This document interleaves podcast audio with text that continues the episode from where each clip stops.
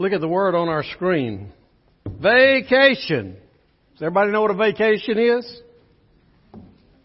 It's that time of year. Did y'all know that? Are y'all okay? It's that time of year. I mean, in two and a half weeks,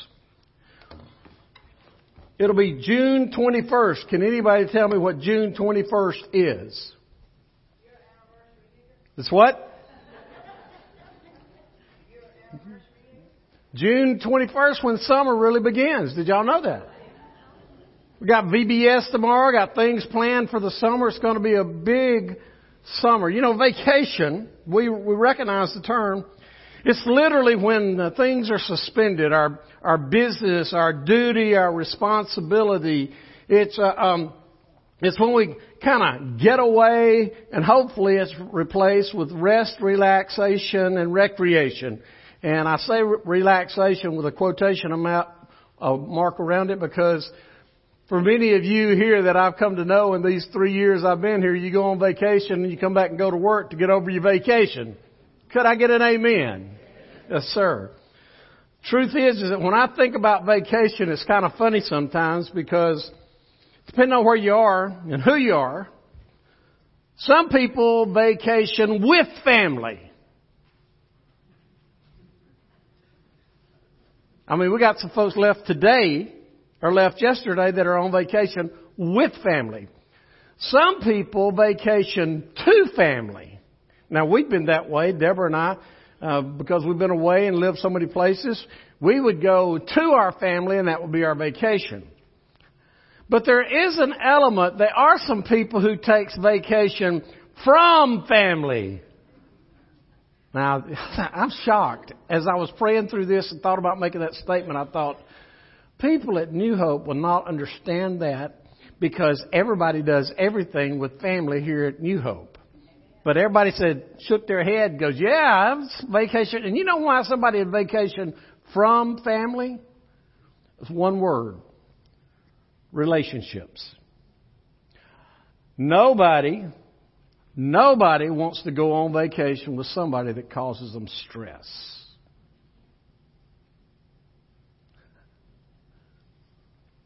Today, I've entitled this message, A Vacation from God. Why in the world would somebody want to take a vacation from God? It's the same reason relationship. Nobody wants to carry anybody on their vacation that causes them stress, even God. Today, um, today we're going to find our text. We're going to find our message in Judges chapter 2. Go ahead and turn there. Judges chapter 2. Now I want to be clear. My prayer is that there's not one person in this room who desires to, longs to, or even considers taking a vacation from God. Because it's deadly, because it's dangerous, because it'll give you a life that you don't want, don't need. And you might even be wondering, how in the world did Brother Jerry ever come up with the idea a vacation from God? Well, honestly, it's because many years ago I was reading this chapter and I was putting the entirety of, of the Hebrew and their exiled to Egypt and then they're coming to the promised land. And I just watched these people. It seems to me that they want to take a vacation to God. They, they may have, have thought they needed a vacation from God. I watched that and, and it dawned on me because so many people get to summertime and they feel like God knows this is my time and I can do what I want. So I can take my money and I can go on vacation. I can do other things. I can ignore worship. I can do the, I can just take a vacation from God. And I want to say it again. A vacation from God will have a devastating impact on you and the generations to come. So this morning we're going to look at chapter 2 of Judges. and read it and then talk about this thing of a vacation from God in light of what the Hebrews have done. So if you found Judges chapter 2, let's stand to honor the reading of God's Word. If you can, we're going to read a whole chapter, so if you cannot stand, it'll be okay. The angel of the Lord went up from Gilgal to Bochim and said, I have brought you out of Egypt and led you into the land I promised to your fathers. I also said, I will never break my covenant with you. You are not to make a covenant with the inhabitants of the land. You are to tear down their altars. But you have not obeyed me. What is this you have done? Therefore I now say, I will not drive out these people from before you. They will be thorns in your sides, and their gods will be a trap for you. When the angel of the Lord had spoken these words to all the Israelites, the people wept loudly. So they named that place Bochim, which means weeping or crying, and offered sacrifices there to the Lord. Previously, when Joshua had sent the people away, the Israelites had gone to take possession of the land, each to his own inheritance. The people worshiped the Lord throughout Joshua's lifetime and during the lifetimes of the elders who outlived Joshua. They had seen all the Lord's great works he had done for Israel. Joshua, son of Nun, the servant of the Lord, died at the age of 110. They buried him in the territory of his inheritance, in the Timnath Heres, in the hill country of Ephraim, north of Mount Gaash. The whole, that whole generation was gathered to their ancestors. After them, another generation rose up who did not know the Lord or the works he had done for Israel. The Israelites did what was evil in the Lord's sight. They worshiped the Baals and abandoned the Lord, the God of their fathers who had brought them out of Egypt. They followed other gods from the surrounding peoples and bowed down to them.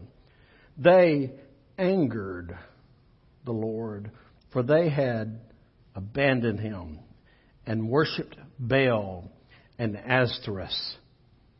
The Lord's anger burned against Israel, and he handed him over to the marauders who raided them. He sold them to the enemies around them, and they could no longer resist their enemies. Whenever the Israelites went out, the Lord was against them and brought disaster on them, just as he had promised and sworn to them. So they suffered greatly. The Lord raised up judges who saved them from the power of their marauders. But they did not listen to their judges. Instead, they prostituted themselves with other gods, bowing down to them. They quickly turned from the way of their fathers who had walked in obedience to the Lord's command. They did not do as their fathers did. Whenever the Lord raised up a judge for the Israelites, the Lord was with him and saved the people from the power of their enemy while the judge was still alive. The Lord was moved to pity whenever they groaned because of those who were oppressing and afflicting them. Whenever the judge died, the Israelites would act even more corruptly than their fathers, following other gods to serve them and bow and worship to them. They did not turn from their evil practices or their obstinate ways. The Lord's anger burned against Israel, and he declared, Because this nation has violated my covenant that I made with their fathers and disobeyed me, I will no longer drive out before them any of the nations Joshua left when he died. I did this to test Israel, to see whether or not they would keep the Lord's way by walking in it as their fathers had. The Lord left these nations and did not drive them out immediately. He did not hand them over to Joshua. Let's pray. Heavenly Father, your word convicts us. It speaks to us because we can see ourselves and this nation in parallel with the Hebrews whom you chose. Now, Lord, I pray that you'll remove me out of the equation. I pray that you'll open our ears, eyes, heart, and soul and pour into us your truth today. In Jesus' name, amen. Thank you. You may be seated. Every time I read this chapter, every time I read about the Hebrew children, I am amazed more and more at the patience of God. I mean, have you ever thought about it? You read it from, from the Exodus all the way here. I mean, He rescued them from the mighty hand of Pharaoh. He brought them out through the Red Sea. He took them to Kadesh Barnea, gave them a chance to, in just a few weeks, take the land, and they chose not to. He was with them in the 40 years in the desert, and now after the wilderness wandering, Moses is off the scene, and now here in Judges, they have literally crossed the River Jordan and are on the land of promise. And in all of that, all the people have ever given him was lip. Now that's not a Bible word, that's a Ten Mile Creek word. They were knuckleheaded. They were hard-headed. They were always complaining about wanting to go back in the wilderness. And now here on this side of the, the Jordan, in fact, if you want to look it up, don't do it right now, but you look back in chapter 1 in verses 21, 27, 29, 31, they still were not diso- they still were not obedient. They were still doing it their own way. I'm just going to tell you folks, had I been God, this story would have ended differently.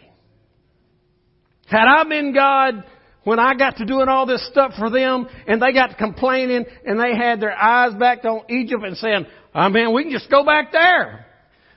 I would have probably said, okay, I'm God. You got it. I can arrange that. But God didn't. He's patient.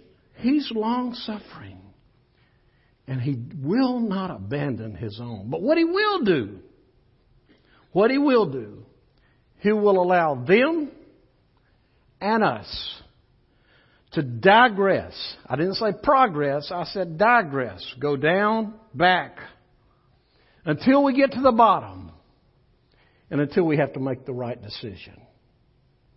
And that's what I see here. Today, um, you can go ahead. Out, in your bulletin, you have this little deal here. All I want to do is fill in the blanks because I want you to see how, with every step that they took, it's a step that we can take, and it's not a step up, it's a step down. So, how does a vacation from God begin? For them, for us, it begins with disobedience. It begins with disobedience. God's message to the Hebrews, God's message to you, God's message to us is simply this. Are you listening? This is the price of admission right here. Obey me and I'll bless you. Obey me and, I, and we don't like obey. Obey. Oh, we don't even like the, obey. We don't like the word. But I want you to think about those Hebrews. God had provided so much for them. Leadership over a long period of time. Moses and Joshua, He'd given them victory over their enemies anytime they would, trusted Him and stood to fight. He blessed them now with a great land, with a great people. And along the way, He gave them all kind of things that would help them. How about those ten rules that He gave them on top of Mount Sinai? Go back and read Exodus, Leviticus, Numbers, the writings of of Moses. You know what you'll discover? That he gives us all the rules, the, you know, the social rules that we have trouble with today in America. If we just go back and read Exodus, Leviticus, and Numbers, we can get it right if we do it his way. Because you see, He has, He has given all the good things, but the greatest command, the greatest rule of all. Are y'all ready? In fact, I'm going to preach at First Columbia in the fall at the associational meeting. Unless God changes my mind, this is going to be it. Here's the best rule of all, the greatest rule of all. You ready what it is? It's first commandment. No other gods besides me. No other God beside me. If you get that in order, everything kind of falls into place. And yet we live in a country today, as these guys obviously had, we can go back and read again, that they abandoned God, that they worshiped other gods. In this country today, that is the most broken of all commands. The first command, no other God. Ed Litton defines a God or an idol this way. It is a good thing that you have made the ultimate thing, so it's a bad thing. Things that are really good for us we make it into the ultimate thing. It controls us. So it becomes a bad thing. John Calvin says that the human heart is an idol factory. Taking a vacation from God begins with disobedience to God. Taking a vacation from God means that you have replaced him with some other God in your life. You want to know what God is? You've heard me say this before, but I'm going to say it again because my mommy taught me repetition is the mother of learning. You know how to know what God is God in your life? It's what controls your time and what controls your money. Because what controls your time and your money controls your heart. It's a revelation. You see, they didn't want Jehovah God controlling them, and so they just kind of took a vacation from God. They, they just kind of walked away. And it always begins with disobedience. Brothers and sisters, you've heard Jesus preach to you that Jesus saves your life. We've read that John 3 passage. But you must be born again. Later in that passage, it's where God, Jesus himself says, God loved the world so much that he sent his one and only son that whoever believed in him would not perish but have everlasting life. And so we come to the altar, we come to our knees, we bow our heart, and we give our life to him. And then a couple of weeks later we go, whoa, I want some of that back. I want to control my life. I don't want Jesus to control my life. Or somebody pushes you to the level of becoming a disciple. We don't, and that's what happens. We put something else in place of our Lord God. And too often it's us. You see, disobedience, if you see that on the top of the run, it's kind of, it's kind of on the top of the run. We know that Mike has the water park over uh, Collins. Did I get that right, Collins? Here's what I'm going to tell you about those big giant slaloms.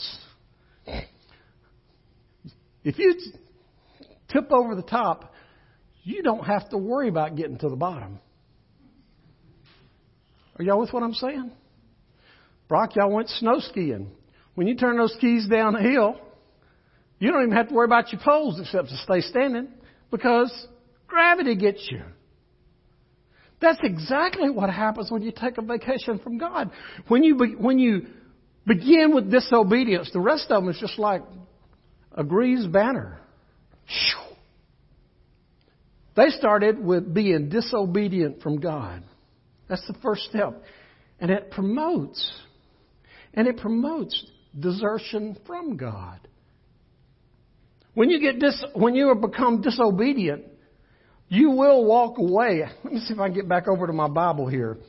You look down in verses 7 to 12, the people worshiped the Lord throughout Joshua's lifetime. but then another generation who didn't know God, that's down in verse 10, did not know the works of God, and so they did evil. You see, they abandoned the Lord. If you read on down in verse 12, it talks about them abandoning the Lord God of their fathers. They followed other gods. They bowed down to other gods. Brother Jerry, I don't bow down to anybody. Sure you do. Sure you do. You bow down to somebody. You bow down to something. It's a nature of it's human nature that we bow down to something. Something as our God. These guys deserted God and they did what was evil in His sight. They did what was evil in His sight because I just read it. Verse 10 says, Another generation arose that didn't know God. Now we're back to what we talked about last week. Somebody didn't transfer their faith. Somebody didn't teach the younger generation about Jehovah God, mighty God, saving God, caring God. Folks, just as surely as the fear of the Lord is the beginning of wisdom and knowledge, the lack of the fear of the Lord creates a vacuum. And when it creates this vacuum, then people turn to what their human nature tells them, and they become disobedient and they desert holy God. Week after this, we have VBS this week. Have we said that yet? We have VBS this week. And then next week is Southern Baptist Convention meets in New Orleans. When I think about desertion, I think about the Southern Baptist Convention. Do you realize we used to be 16 million and now we're 13 and a half million? We used to be 16 million and the FBI could take five years to investigate us and not find 25% uh, of us. Now we're only 13.5 million, and the same thing's true. The deal is, is that in a, in a land where the population's exploding, Belief in, in God through Christ Jesus is dwindling. And it's back to this thing of us transferring our faith. Who have you transferred your faith to? You know, if you're in the military and you're given an assignment and you don't do it, they'll get you for insubordination. If you walk away from it, they'll get you for desertion. Disobedience promotes desertion. And desertion promotes disaster. You can see it as it goes here. Desertion promotes disaster. Now, the disaster comes. Now, I may be speaking to somebody, I may speak to you directly, I might not even know that you're here. This speaks to those people who says, God is love, God is love, God is love, so I can do whatever I want, and He's got to accept it. Well, God is a God of love. If He didn't love us, He'd have never sent Jesus. If God, God is a God of love, He would never made a way for us to be saved, to be regenerated in our heart, to find our sins forgiven and our lives changed. If He wasn't love, He'd have walked away. In fact, if He wasn't love, He'd have probably done to the Hebrews what I said I'd have done to them. But God is love. But what you do speaks to your love for Him. What they did spoke to their love for Him. In verses like uh, um, 12 through about 15, you'll see that it speaks that they angered God. That they angered God. And that, and that last word that's used there is so strong, it's like he burned with anger. Hebrew word means he was hot. Strong emotion, strong passion. How angry was God with them over their disobedience and desertion? He handed them over to their enemies. Brothers and sisters, the kingdom of God has enemies even in America today. And as I watch the news, I believe we're on the cusp of being handed over to enemies of the kingdom. But folks, I want you to I want you to see this, the disaster. We think of the disaster when somebody slaps us down. Certainly that's true. But I've said this to you before, so let me just reiterate it. God certainly has the capacity to punish sin and sinful people and those who desert, desert Him and abandon Him. He has to take his hand and he's destroyed Sodom and Gomorrah. Genesis 6, he destroyed the world with the flood. He has that capacity. But watch this. Sometimes it's not about him putting his hand on you in, uh, in retribution that causes you problem. It may be that he takes his hand of blessing and protection off of you. You desert him? You know, he says, You will seek me and find me when you search for me with all your heart. You abandon him. He may take his hand off of you. You look at verse, I'm trying to move forward. You look at verse 16 and 17. The Lord then, hey, you ready for this? Here's where they are. They were disobedient. They deserted. Now disaster has come. God has taken his hand of protection and blessing off of them. And so God throws them a bone. Isn't that just like God? Throwing you a bone, wanting to get you back on board. And so verse 16, He raised up judges. He gave them some folks in their life to help them. But you know what had happened by then? The disaster had moved to disregard.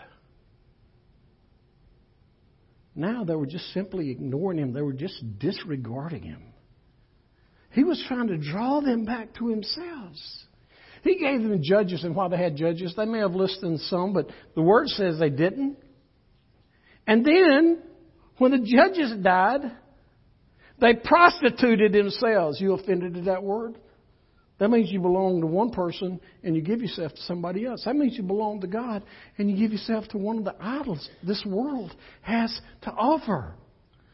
They continue to seek out, they continue to worship other gods. They disregarded the God of their youth. They didn't do like their ancestors had done and, and hold fast to Him. Listen, they may acquiesce to God's judge when he was there, but as soon, Scripture told us, did you get that? As soon as the judge died, they went back to doing their own stuff. They were on a downward spiral. And it's like being on that, that giant water slide. Once you get over the cusp, it's hard to stop. Nothing stops you but hitting bottom. The disregard produces destruction. Destruction. Verses 20 and 21 speak to this. The Lord's anger is still burning. And he declared, Because this nation has violated my covenant that I made with my fathers and disobeyed me, I'll no longer drive out their enemies. They own their own. A vacation from God. Are you listening? A vacation from God is very costly. When God takes his hand of protection off, the enemy has a clear path to his people. He says, Man, I'll no longer take care of you. You're on your own. Folks, when we abandon God, we start with disobedience and, and then we continue down that road. God no longer runs interference for us. We choose to make our own rules, doing our own thing in our own way. Years ago, Deborah and I were serving a church, and I'm being as transparent as I can. I, I don't remember which one it was. We had a man that didn't miss services, except when he went on vacation. Brent, he would sit at home in his easy chair. Somebody would drive by and see him pull in and go, Rob me to church. Nope, I'm on vacation. And some of you, some of us, we can't say anything about it because we've gone on vacation to garden spots in, in view of a place of worship and refuse to get up out of our chair and go and worship with God's people when it's God's time. You see, that has a devastating effect on your heart and your soul and your life. Everyone needs a vacation from the pressures of life, but nobody, why would anybody really need a vacation from God.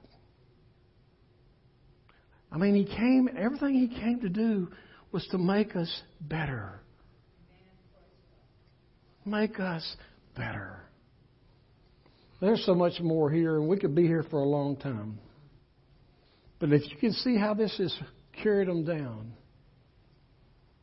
they're just about to bottom out. Have you ever been to the bottom? I've been to the bottom. And here, you know what I found out at the bottom? When you're the Lord's, when you belong to the Lord? At the bottom is solid ground. Because at the bottom, you have to make a decision. That destruction prompts a decision. These guys, if you look at that, look at verse uh, um, 22. I did this. God said, I did this to test you guys. I wanted to see what you were made of. I wanted to see what decision you make. I wanted to see where you would go. God took his hand off of them. He forced them into a decision faced with their difficulties, their disappointments, and the defeats they found in this world. Where would they turn? Where would you turn? Well, now the world is, is falling apart. Where would you turn? I'm just going to tell you, during the time of the judges in the Bible, they never turned right. Because in verse chapter 17 and chapter 21, the last verse of chapter 21, the last verse of Judges says, In those days there was no king in all of Israel. That means there's no God in Israel. And everyone did what was right in their own mind. I don't know about you, but that sounds like America today. To me. Everybody just trying to do what's right. Their country was in a mess. And our country's in a mess.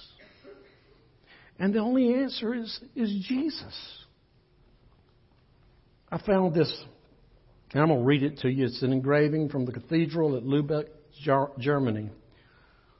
It says, Thus speaketh Christ, our Lord, to us. You call me Master, and obey me not. You call me light and see me not. You call me the way and walk me not. You call me life and live me not. You call me wise and follow me not. You call me fair and love me not. You call me rich and ask me not. You call me eternal and seek me not. If I condemn thee, blame me not.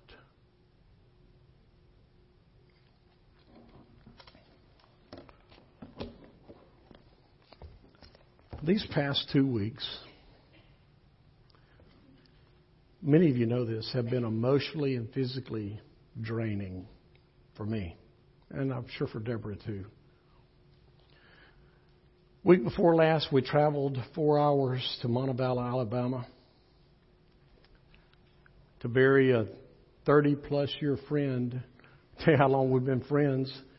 Worship ministers in the panhandle of Florida. Sang together in the panhandlers. Came back this came back last Sunday and then we left again and went back to Montevallo. Actually went to Birmingham and Montevallo because our son in law had a foot removed on Wednesday. I thank publicly Sherman and Mark for taking care of the Wednesday night services. It's not as easy to travel today as it used to be, and the emotion takes the toll on you. We got back Thursday night this week, early evening, six thirty or so, and um, when I got up Friday morning to go to breakfast, my phone popped up Goss Baptist Church was in revival Friday, Saturday, today. Why that was really important to me is because, men, you'll remember in January we had Dan Lanier here to speak for our men's conference. and Dan was preaching, and I had marked it, and I told Brother Brian, I said, I'll be there one night. Well, you don't know this, but I really protect Saturday nights. I don't, I don't, I really don't do much on Saturday nights. If I do, I'll get home as quick as I can because I want to be as fresh as I can on Sunday.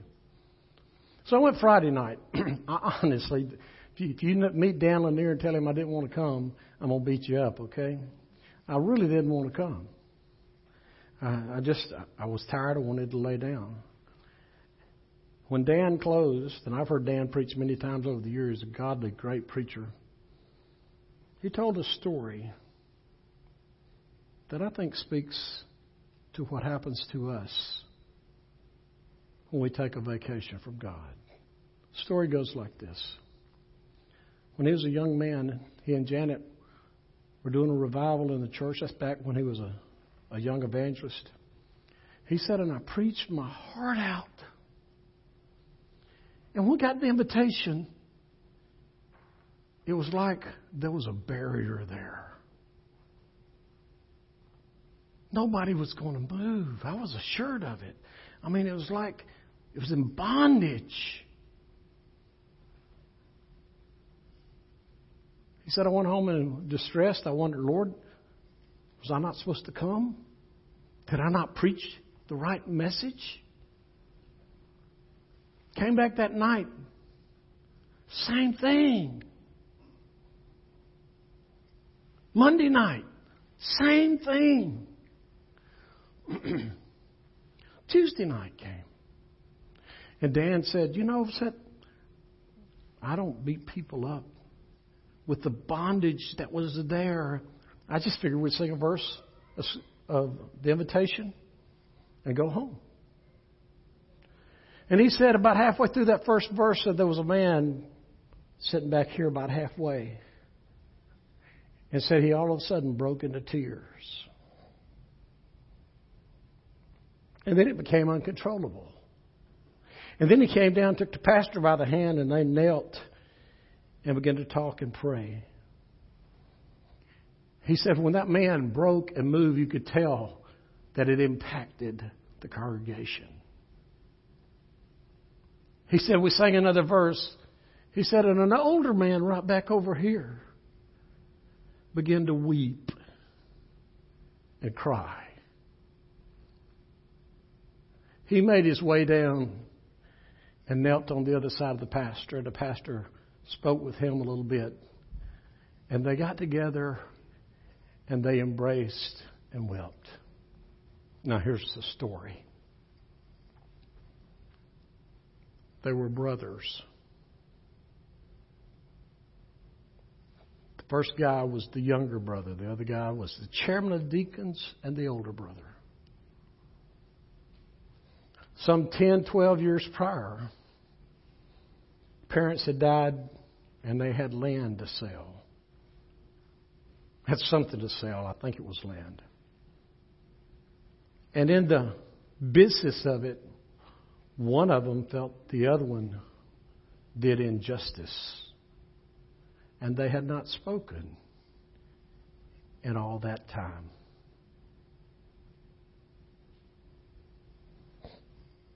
When they got right about it, Dan said, already you could tell that the barrier was broken. And here's what I'm going to tell you these guys had taken a vacation for what they knew was right in their faith and from God. And they harbored ill will. And I'm going to tell you about ill will and unforgiveness. It will stop a church dead in its tracks. Because when you go, when you harbor that, what happens? It's kind of like men, you know, when you go and clean clean off a field or or a flower bed that's been there for a while. you clean it off, and if you don't do anything else to it, pretty soon thing, those weeds are going to come back up. You know why? It's because the root is still there. If, we, if we're going to not take a vacation from God, if we're going to get right with God, we have to dig out the root. The Bible calls it a root of bitterness. I just wonder if there's anybody under the sound of my voice. You didn't do this on purpose. You didn't mark it on your calendar and go, I'm going to take a vacation from God here. But if you look in your life, you know that you're one of the ones that have kind of pushed God away. And you've taken your life into your hands. Here's what I'm going to tell you He's just like the father in the prodigal son. He is looking down the road, waiting to see you take a step. And he will meet you and he will draw you back into his good favor. Let's pray together.